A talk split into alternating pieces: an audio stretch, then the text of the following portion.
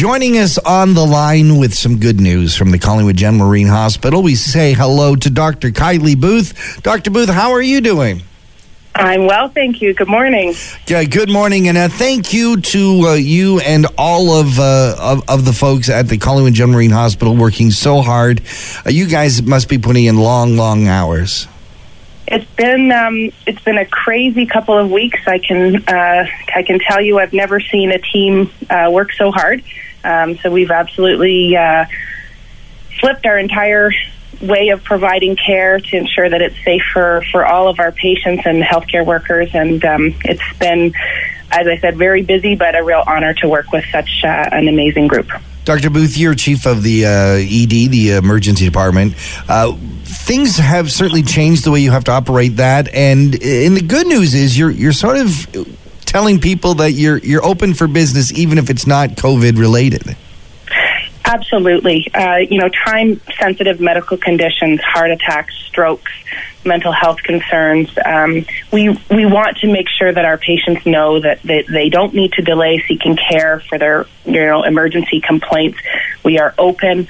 Uh, we are available. It is safe to come to the emergency department. And uh, while we've seen lower volumes over the past couple of weeks, I think in large part because uh, you know our skier volume obviously dried up when the uh, mountain closed, right. as well as our um, uh, you know our vacation volume.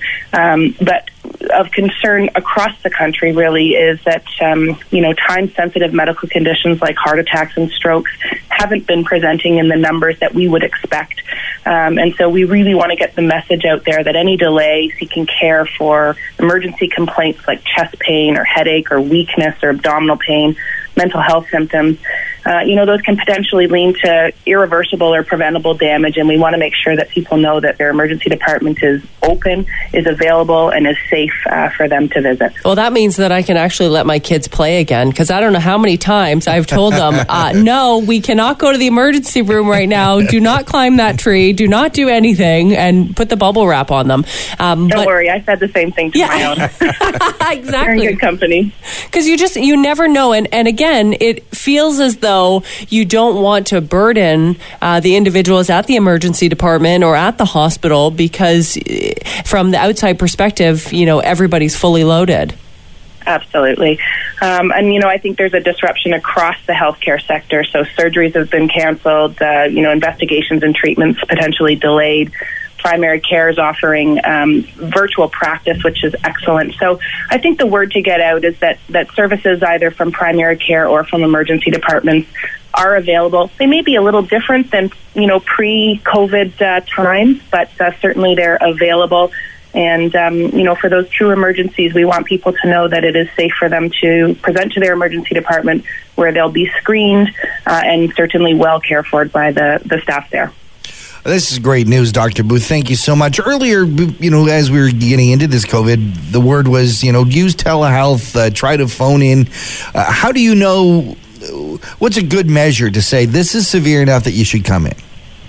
So I think in, if you perceive there's an acute change in your physical or your mental health status, um, you know, I think have a low threshold. If you're worried, then we want to see you. Um, okay. Certainly, those telehealth numbers are available and helpful, um, as are virtual visits with your primary care.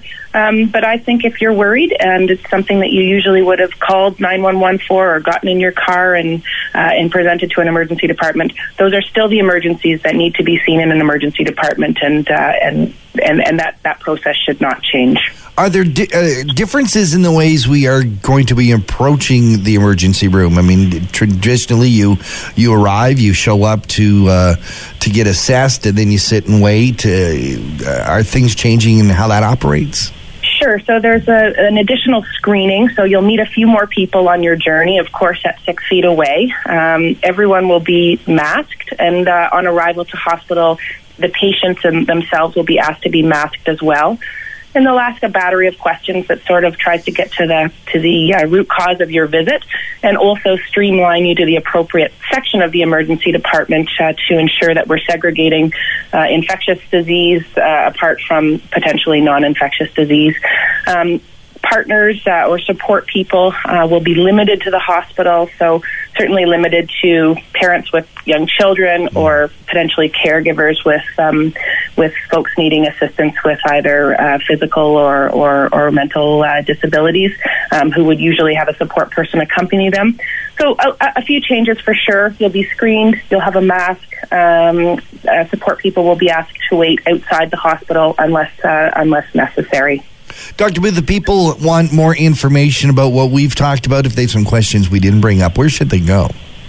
Sure. The Collingwood website, uh, Collingwood um, uh, General and Marine Hospital website, is uh, a wealth of information. Um, there's also a, a, Twitter feed that they can follow, um, and I think um, certainly the you know contacting your regular family doctor uh, if you have concerns uh, and or or uh, presenting to the emergency department. As I said, we're open for business. Um, we certainly don't want you to delay those time sensitive medical conditions. Dr. Kylie Booth is in charge of ED at the uh, Collingwood General Marine Hospital. Thank you so much for joining us here on Talk of the Town, and all the best to your teams uh, to keeping us all healthy. Thanks so much. Have a great day. 911. What's your emergency? Ah, I'm on a cruise ship. Ah, there was an explosion. Oh my God, the ship is sinking. I can't get out. There's water everywhere. We're going down. I've got a lock on your location. Stay with me. Hurry, hurry. Hello? Are you there? Help is on the way. Angela Bassett and Peter Krause return in an all-new season of 911 on a new night. Thursday, March 14th on Global. Stream on Stack TV.